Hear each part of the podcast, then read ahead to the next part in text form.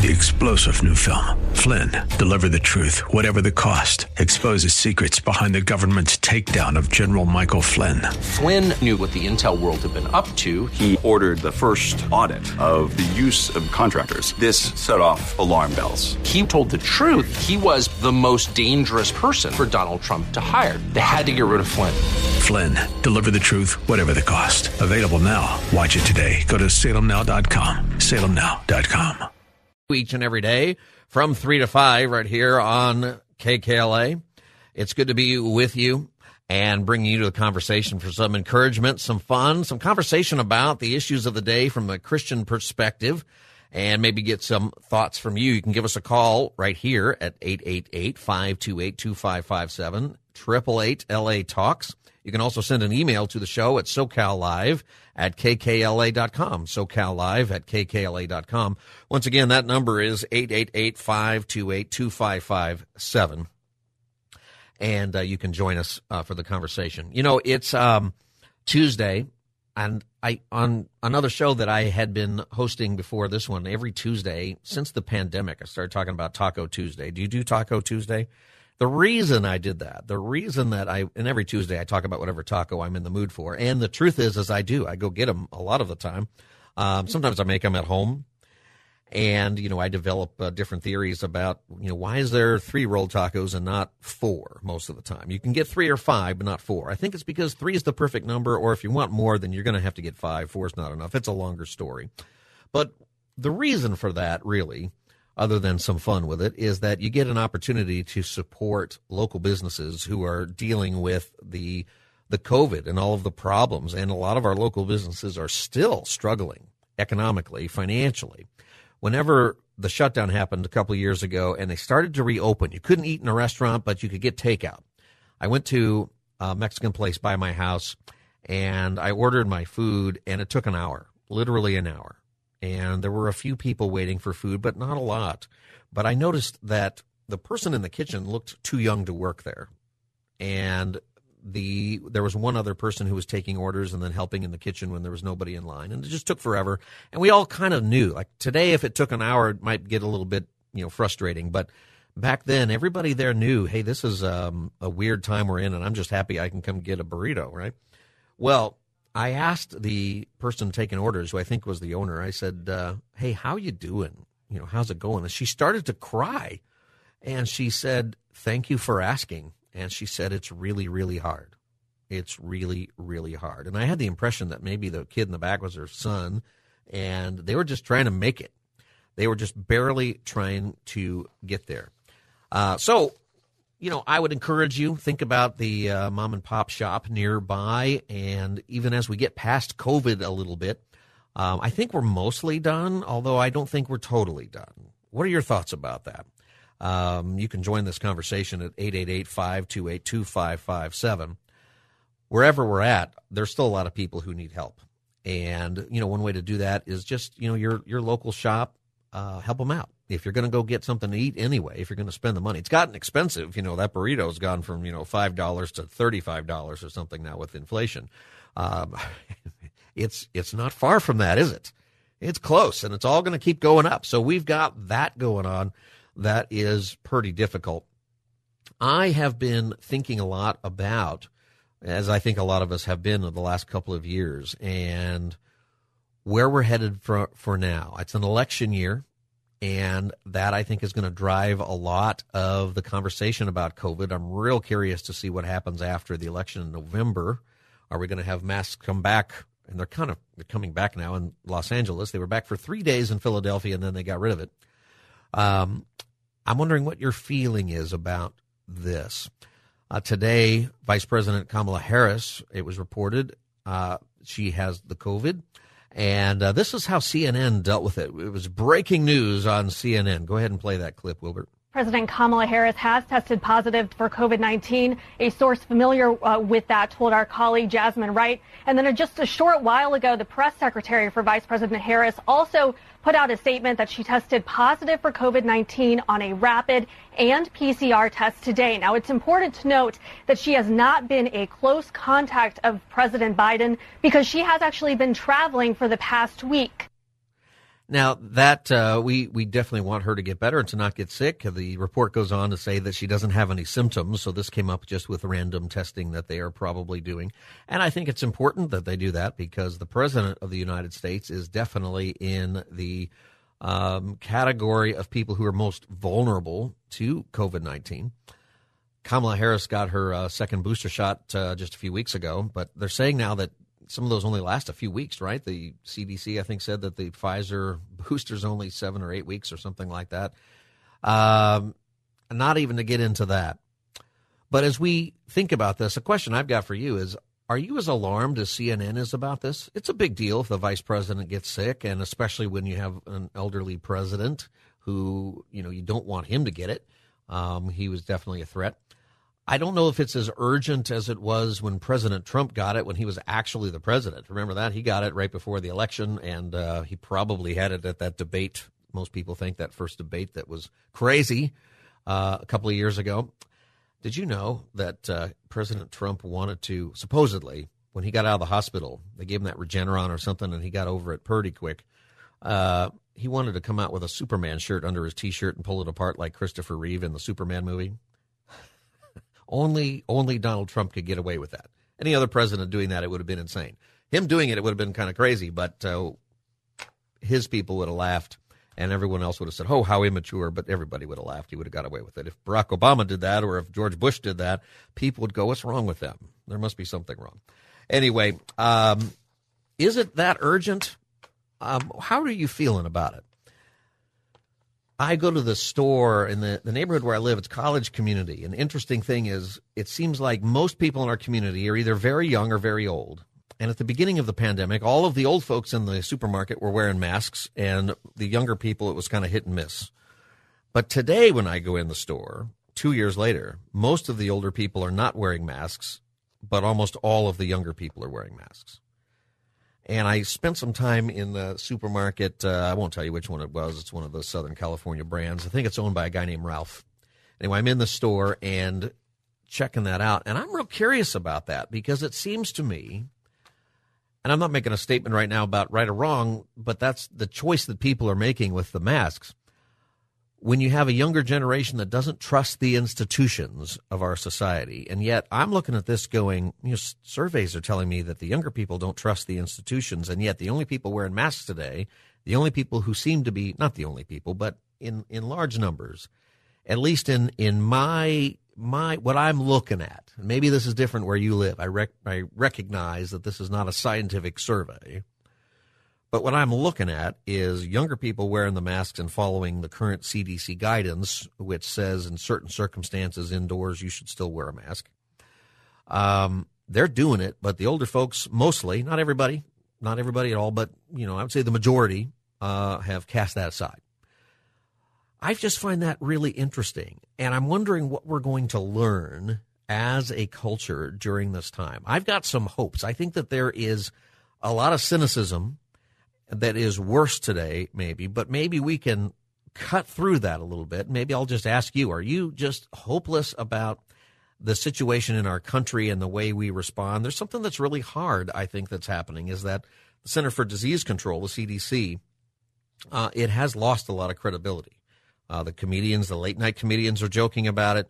Everybody's making a joke about it. And that's bad, right? Because this is an organization that is supposed to be probably the most trustworthy because it's dealing with, with us. And uh, how are you feeling about this? 888 528 2557. That's the number. 888 528 2557. Have you have you lost hope? Are you buried in your cynicism, or are you in a place where you're saying, you know what, maybe the tide is turning and getting us back to some kind of firm foundation? Last week, uh, Dr. Fauci surfaced again, and it happened after the court in Florida took away the travel mask mandate. Uh, that ruling, where there was great thunderous applause in all the airlines when uh, that happened. Delta has a sign up at the airport that says, We're so glad to see your smiles again. And um, my wife is flying later this week, and I'm so glad she doesn't have to wear the mask uh, while she's on the plane. Um, and for me, I'm glad that I don't have to sit there and uh, you know sip my coffee for five hours straight and tossing in a peanut, you know, every couple of seconds when somebody walks by. Um, and maybe you feel differently about that, and that's okay. I understand that. But this is something that was troubling that uh, Dr. Fauci said when asked about this order. Here's what he said. Play the clip. Well, I, I, I, I clearly disagree. I mean, those types of things should be decided as a public health issue by the public health organizations. In this case, the CDC. This is a public health matter. This is not a judicial matter. Uh, the CDC has the obligation to protect the American public, and they make their recommendations based on science and solid public health information. So obviously, the CDC will abide by the order of the court because it's a legal obligation. But one of the problems that we have there is that the principle of a court overruling a public health judgment by a qualified organization like the CDC is disturbing in the precedent that it might send. Now that comment got Dr. Fauci in a lot of trouble. Now I'm I'm somebody who just I always want to have this disclaimer. We want to be nice, and Dr. Fauci, he's what I think he's 81 now, and uh, I'm not saying this is an issue of age. What I'm saying is is that he's been thrust into a national spotlight in all of this, and he's not trained in public policy. He is a, a scientist who has worked for the National Institutes of Health, and he's kind of been behind the scenes. You didn't know his name. It's a weird thing, right? If you're if you're Dr. Fauci and you're saying I'm 79 years old, I'll probably retire and just have a quiet retirement, and uh, that's what you thought maybe a couple of years ago, and now half the country thinks you're brilliant and half the country hates you. Um, and you're dealing with all kinds of public pressure. That's a hard place to be in. So let's cut him some slack. However, a public official saying that there we have a principle of a court overruling public health judgment is disturbing in the precedent it might send. This is exactly why we have courts, by the way. This is why we have courts so the government entities can't just make decisions that cause you to close your business, that cause you to close down your your uh, church, that cause you to um, change your entire lifestyle without some kind of evidence. It's interesting over the course of the last two years is the courts were actually very much in favor of the shutdowns and all of that originally, even the closing down of churches and other things. Originally, the courts were saying, no, this is a public health emergency, and we're going to allow these things to make. But over time, that began to change as the the emergency status of where we're at began to to wane. At least I think in people's minds, and that I think is is the the difficulty, right? This is what he continued to say. The CDC has the capability through a large number of trained epidemiologists, scientists, to be able to make projections and to make recommendations far more than a judge with no experience in public health. Now, that's an interesting statement because I would agree. I'm not going to go to a judge, for example, if I need to go to the doctor, right? If I if I am not feeling well, and I think I might be sick, I'm not going to go to the court. I don't care what the judge has to say. I want to go to my doctor, right? But the purpose of this is not about making a determination of whether or not the disease is real or the recommendations are real. It's about what authority does this government entity have over our lives? And this is something that has been tremendously um, interesting over these past couple of years. What authority do you think the government should have over our lives, including public health? Are you convinced that the CDC is trustworthy? It used to be, or so I thought. You know, in the old days, two years ago, the old days, the picture in my mind was the best of our government watching out for infection and diseases was the CDC. And I thought I would have probably told you a couple years ago that, you know, everybody's influenced by their politics one way or the other, but that probably the CDC is, of all the government entities, the most removed from it. But I don't think people believe that. That's turned out to be untrue, at least as far as the public relations go with the CDC. I'm sure there are lots of plenty of great scientists there. Uh, but I also think, like any human being, they're not removed from political motivations or especially financial motivations, which leads to advocacy for things that are not as certain as originally claimed. The vaccine, for example, will we, we were told it will prevent transmission from person to person. Um, that was never true. How many really believe that, and how many were just saying that because of the politics at the time? Dr. Fauci said originally he was against wearing masks because he he admits that he, in his mind, he lied because he was afraid there wouldn't be enough masks available for healthcare workers. But that undermines everything about him, right? That that admission, which may or may not be true, you know, one way or the other, he wasn't telling the truth.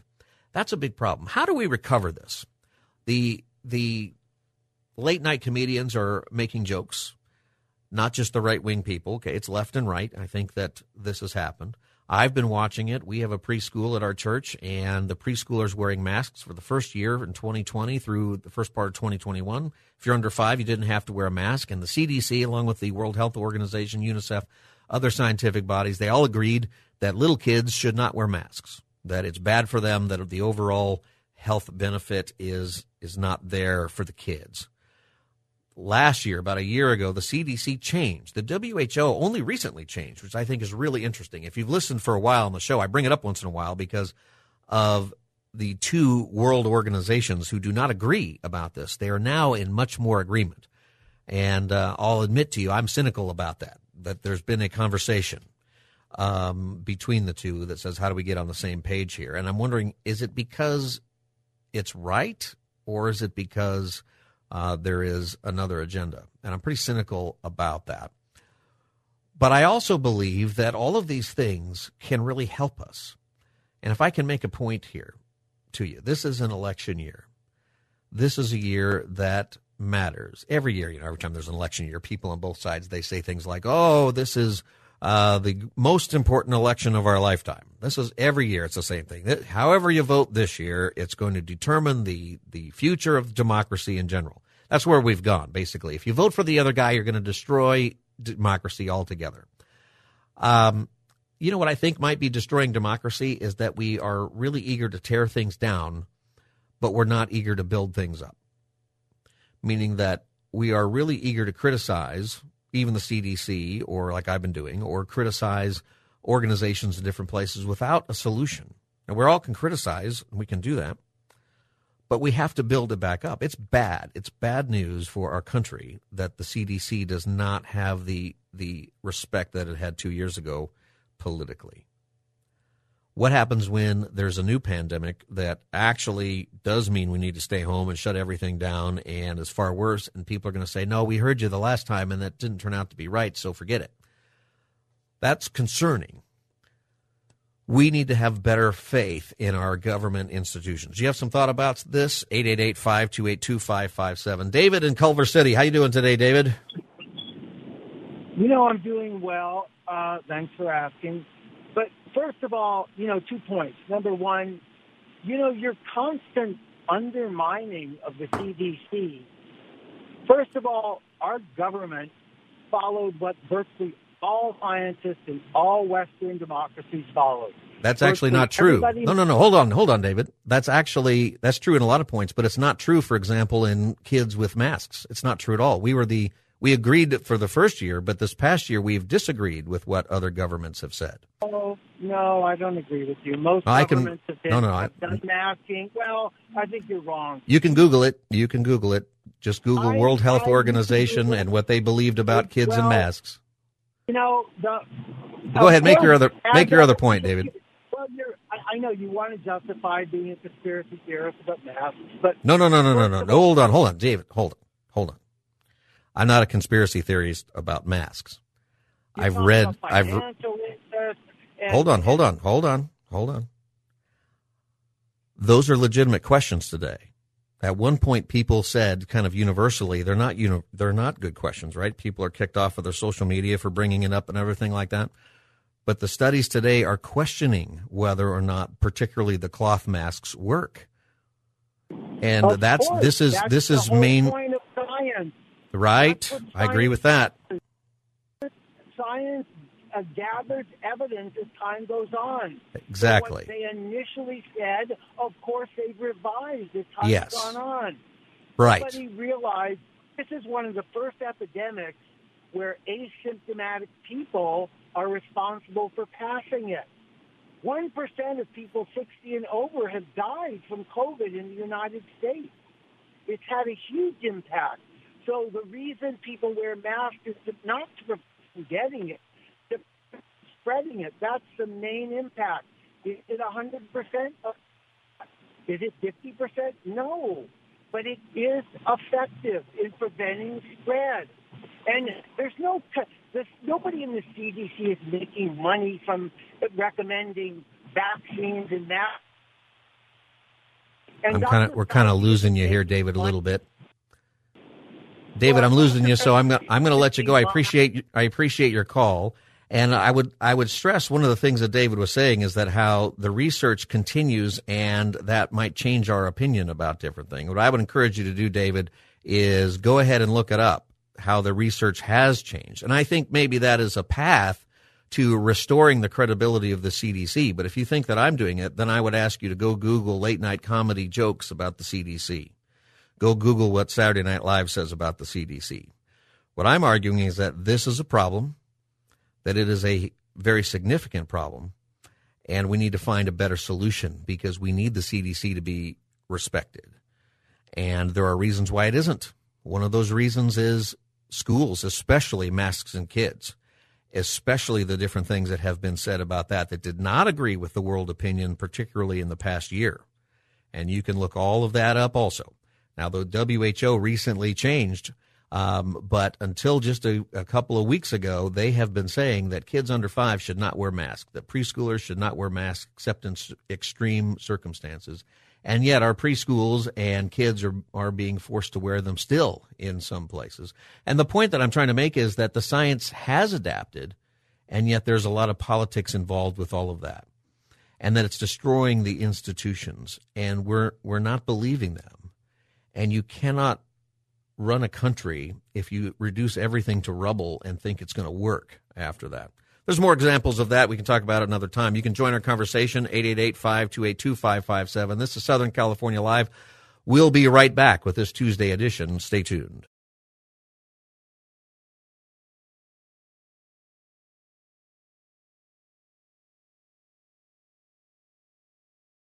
Welcome back, everybody, to Southern California Live. Good to be with you today. This fine Tuesday afternoon. I hope that you are having a good day.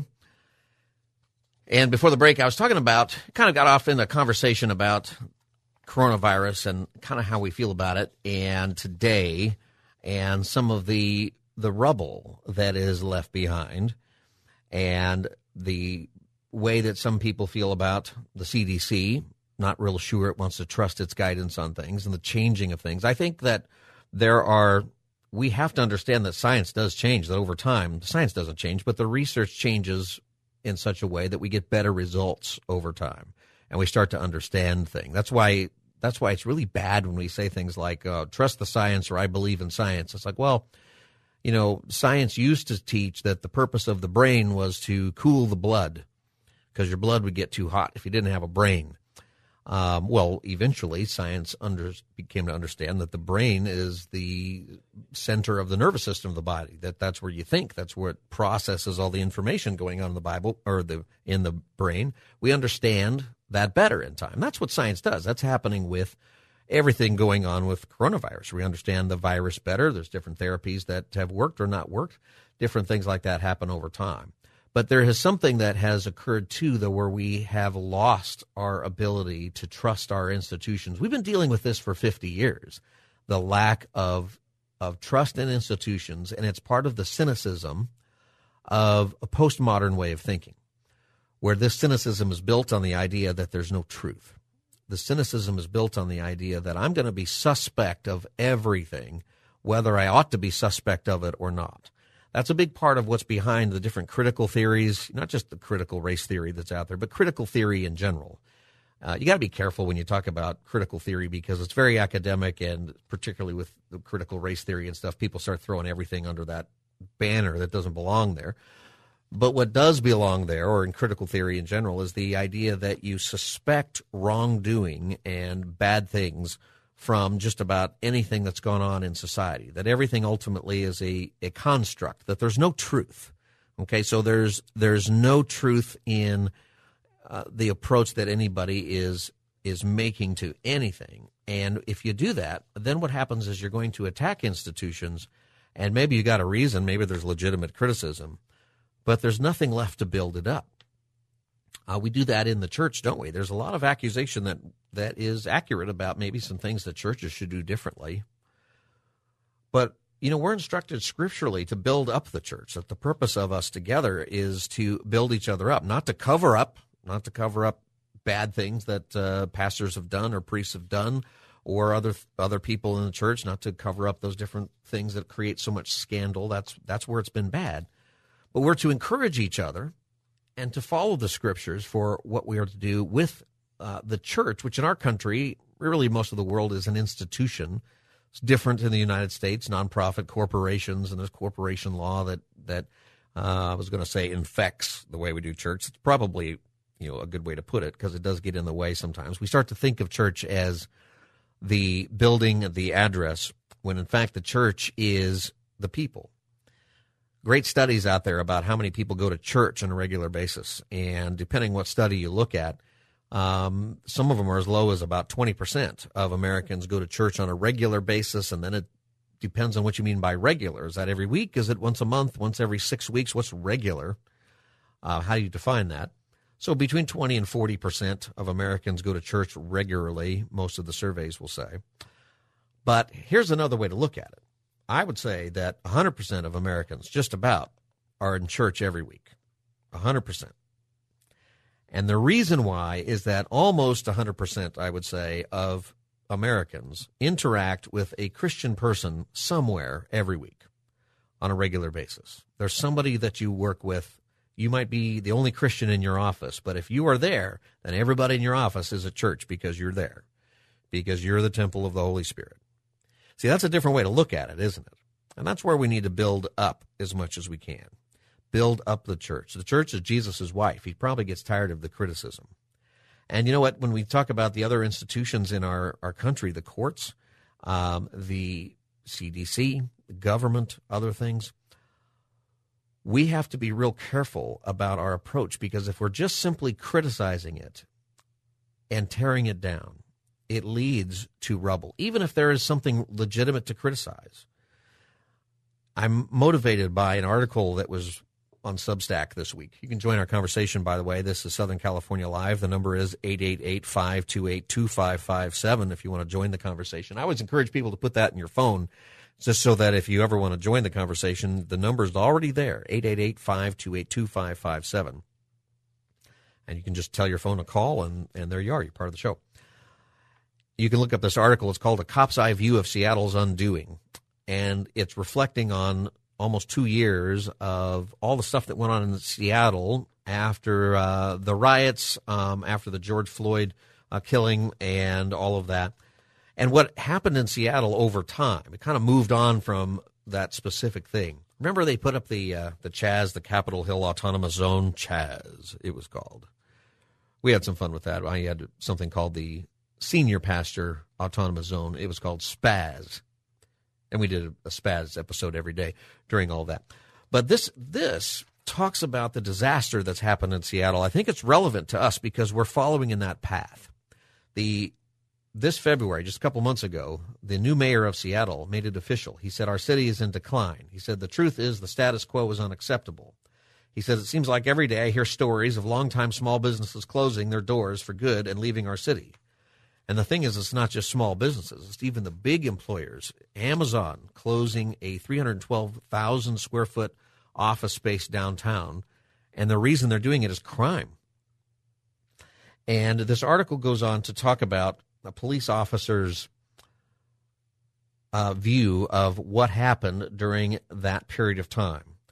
And it's very long. I won't get into all of it. You can read it if you want to go online. It's called A Cop's Eye View of Seattle's Undoing but I think it's good reading because it reminds us, particularly in our our town where crime is going up, where the LAPD is telling you not to wear your your jewelry when you go out, when we're seeing videos of people getting robbed in their cars, when we are seeing the number one issue for for people in all communities, by the way, in every community in polls is is crime and safety and jobs and the economy. All of those things are actually what people say they're most concerned about.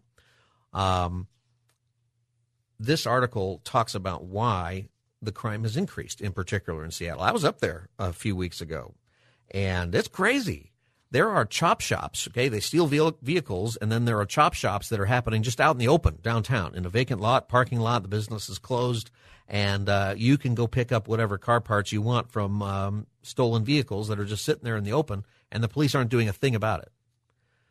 Uh, that's coming here. That's already happening in San Francisco, and it's coming coming to Los Angeles and San Diego. My my view is it's just coming right down the left coast, just starting in Seattle and it's just to Portland.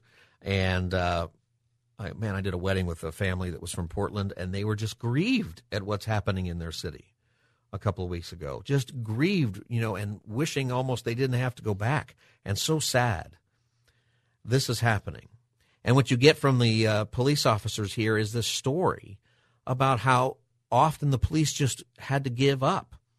They said that they would just see that officers were parking in parking garages and just sitting there through most of the day because they weren't allowed to make arrests for misdemeanors if people were stealing from the CVS or wherever, just not allowed to do anything.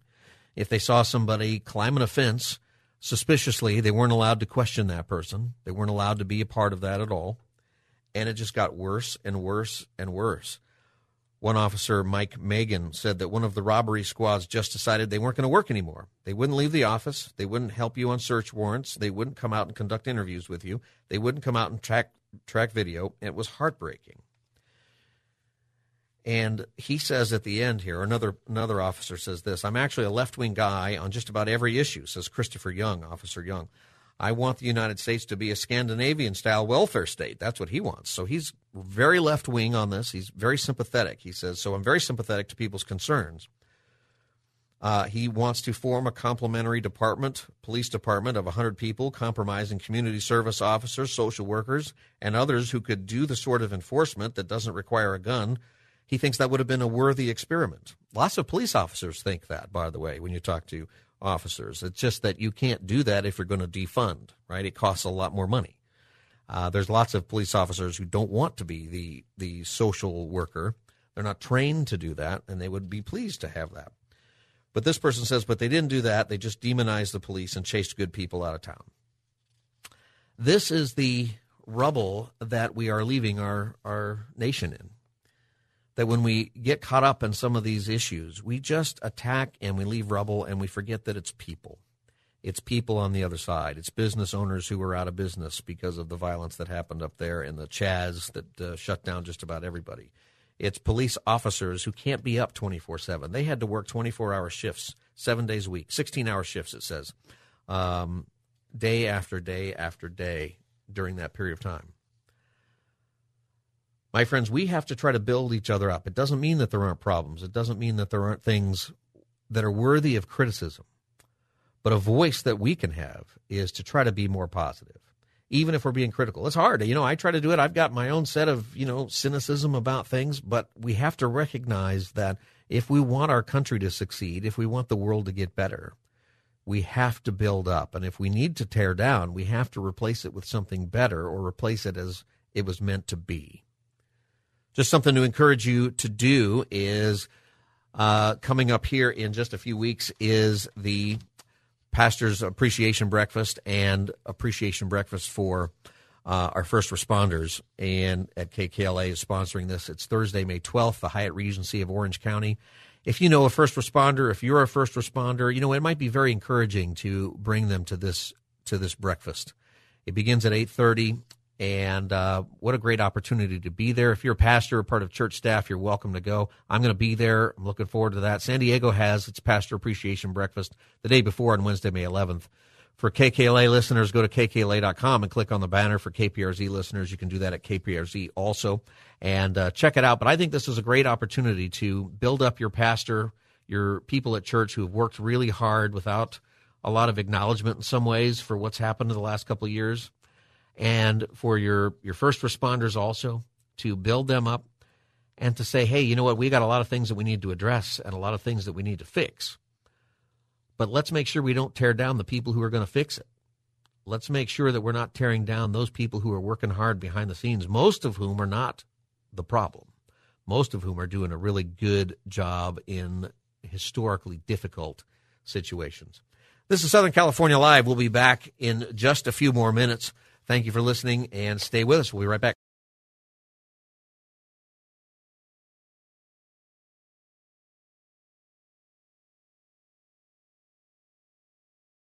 Welcome back, everybody. Southern California Live. We're almost through with two hours of conversation today. You can still join the conversation. It's 888 528 2557. 888 528 2557.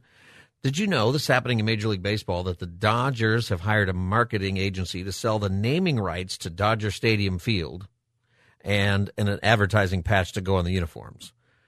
Yeah you know, I guess you got to pay those salaries, you know, somehow. But I guess they're going to change the name. Lots of stadiums now, you know, there's a corporate name, different place, Chase Field, and there's different banks, you know, that run the fields or different companies. T-Mobile Field, I think, is in Seattle.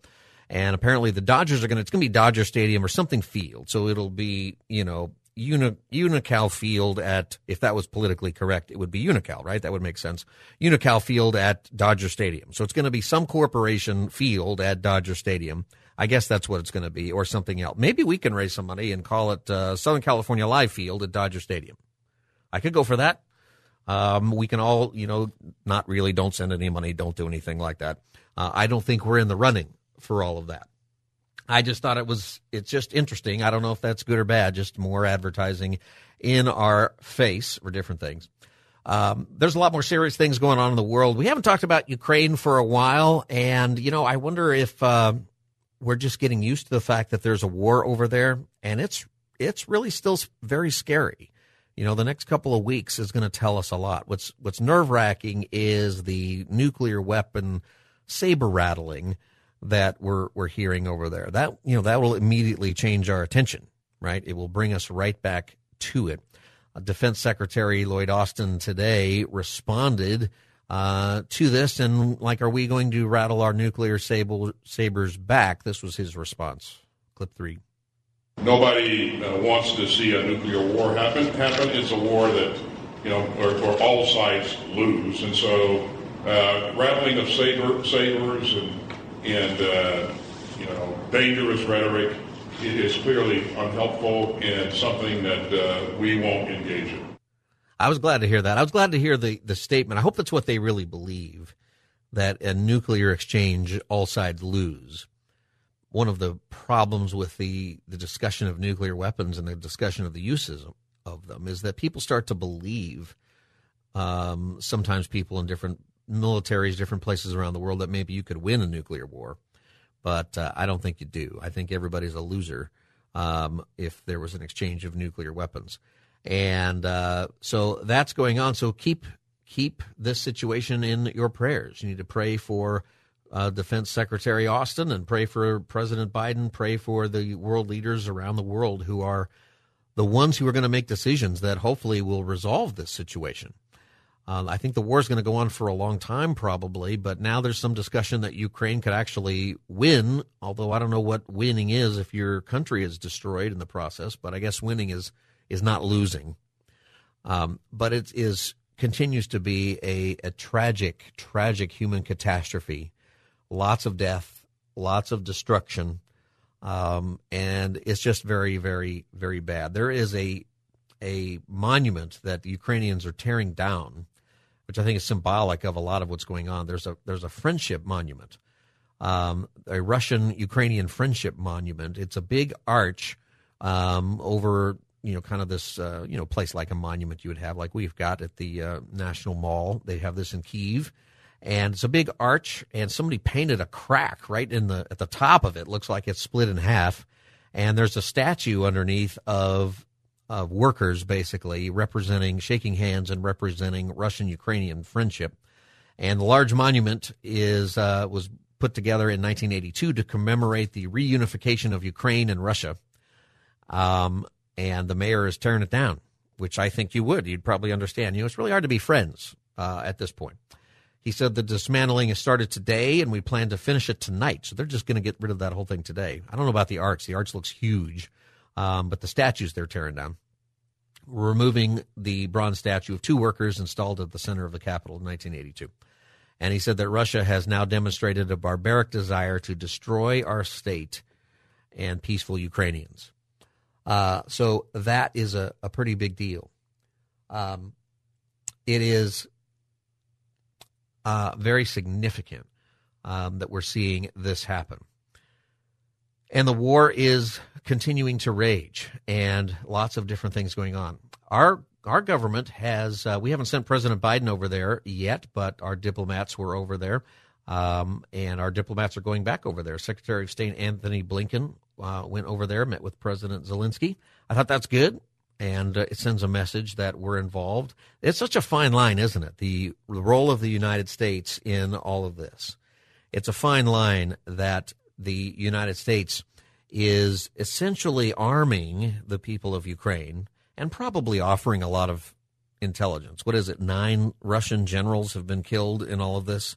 And what I, I heard somebody the other day say that, well, we have intelligence on where they are. All we got to do is pass it on and they can send something over there and take them out. Nine generals taken out. Uh, that's not real good if you were the Russian side from a military standpoint. Um, that is is going on. How are you feeling about it? Does it has it just left your mind? Is it something that you feel like is um, not really uh, important anymore? Is it something that, uh, with our own problems with inflation, gas prices, I think a lot of things have have changed our focus a little bit from it, and we don't need to be focused on it, except that we should keep an eye on it, and we should be in prayer for our brothers and sisters in Christ who are over there who are who are suffering. Did you know that Ukraine is the largest mission sending country in your, all of Europe? That more missionaries, Christian missionaries, are sent from Ukraine throughout Europe and throughout the world than any other country in Europe. I think that has something to do with what this is about. Spiritually, there's always something behind the scenes. There's always something going on spiritually that is meant to um, disrupt whatever is happening for the faith. You know, I believe that. I believe that we don't always know what's happening spiritually. I think we make up a lot of things and we kind of look for things that maybe really aren't there. Uh, there was a bunch of people a few years ago who uh, hiked up part of Mount Everest to uh, shout down some kind of uh, witch demon, and uh, I don't think that was worth anybody's time. I think that was just kind of crazy. Um, we go down the wrong path, spiritually speaking, on a lot of things a lot of the time. But we should be very aware that there are spiritual things happening in the world. Have you paid attention to the violence that's been happening on Temple Mount in Jerusalem? That has been pretty significant.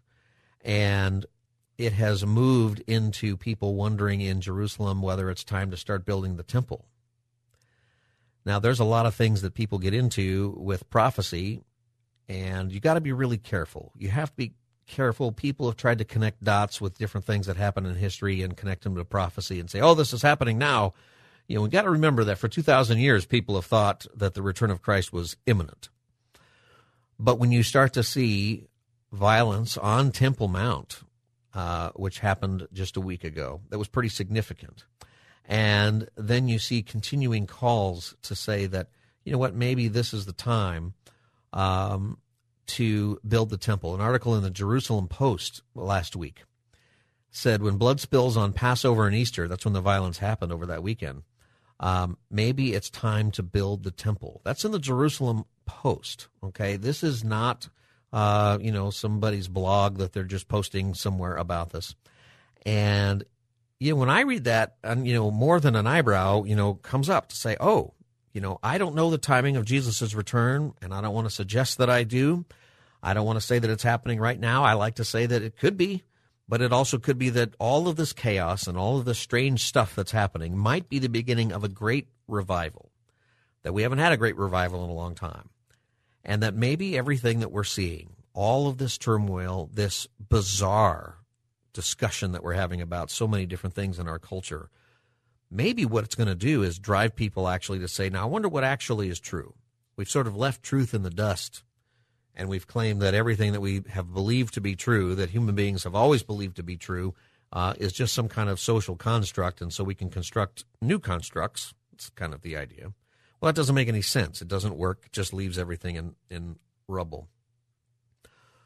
Maybe we're going to have a time of revival, but at the same time, when I take a look and I see people say, oh, let's build the temple.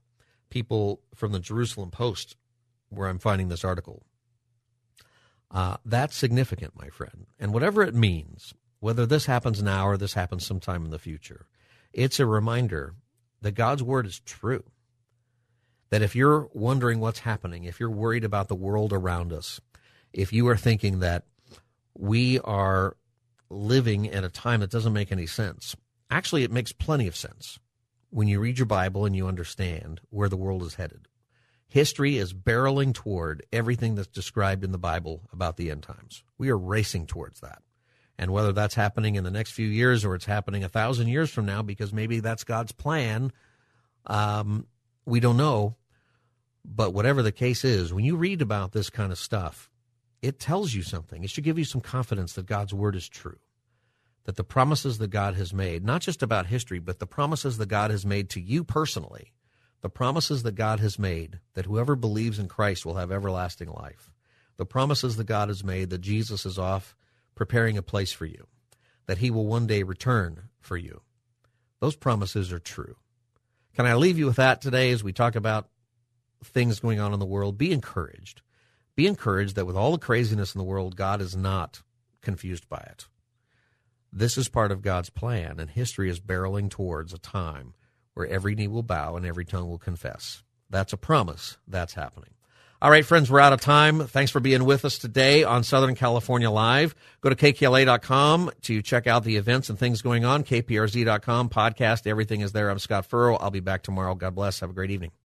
Three star general Michael J. Flynn, head of the Pentagon Intelligence Agency, knew all the government's dirty secrets. He was one of the most respected generals in the military. Flynn knew what the intel world had been up to. He understood its funding. He ordered the first audit of the use of contractors. This set off alarm bells. The explosive new documentary, Flynn, Deliver the Truth, Whatever the Cost, and covers the facts behind this scandal. Flynn told the truth. He was the most dangerous person for Donald Trump to hire. I find out the worst enemy that I'm going to face in my life is right here in America. They took my assessment and they wanted me to change it. And I was like, I'm not changing it. They had to get rid of Flynn with in depth interviews, archival footage, and never before seen personal records of the man behind the headlines. I just felt like I was drowning. Flynn, deliver the truth, whatever the cost. Available now. Watch it today. Go to salemnow.com. Salemnow.com.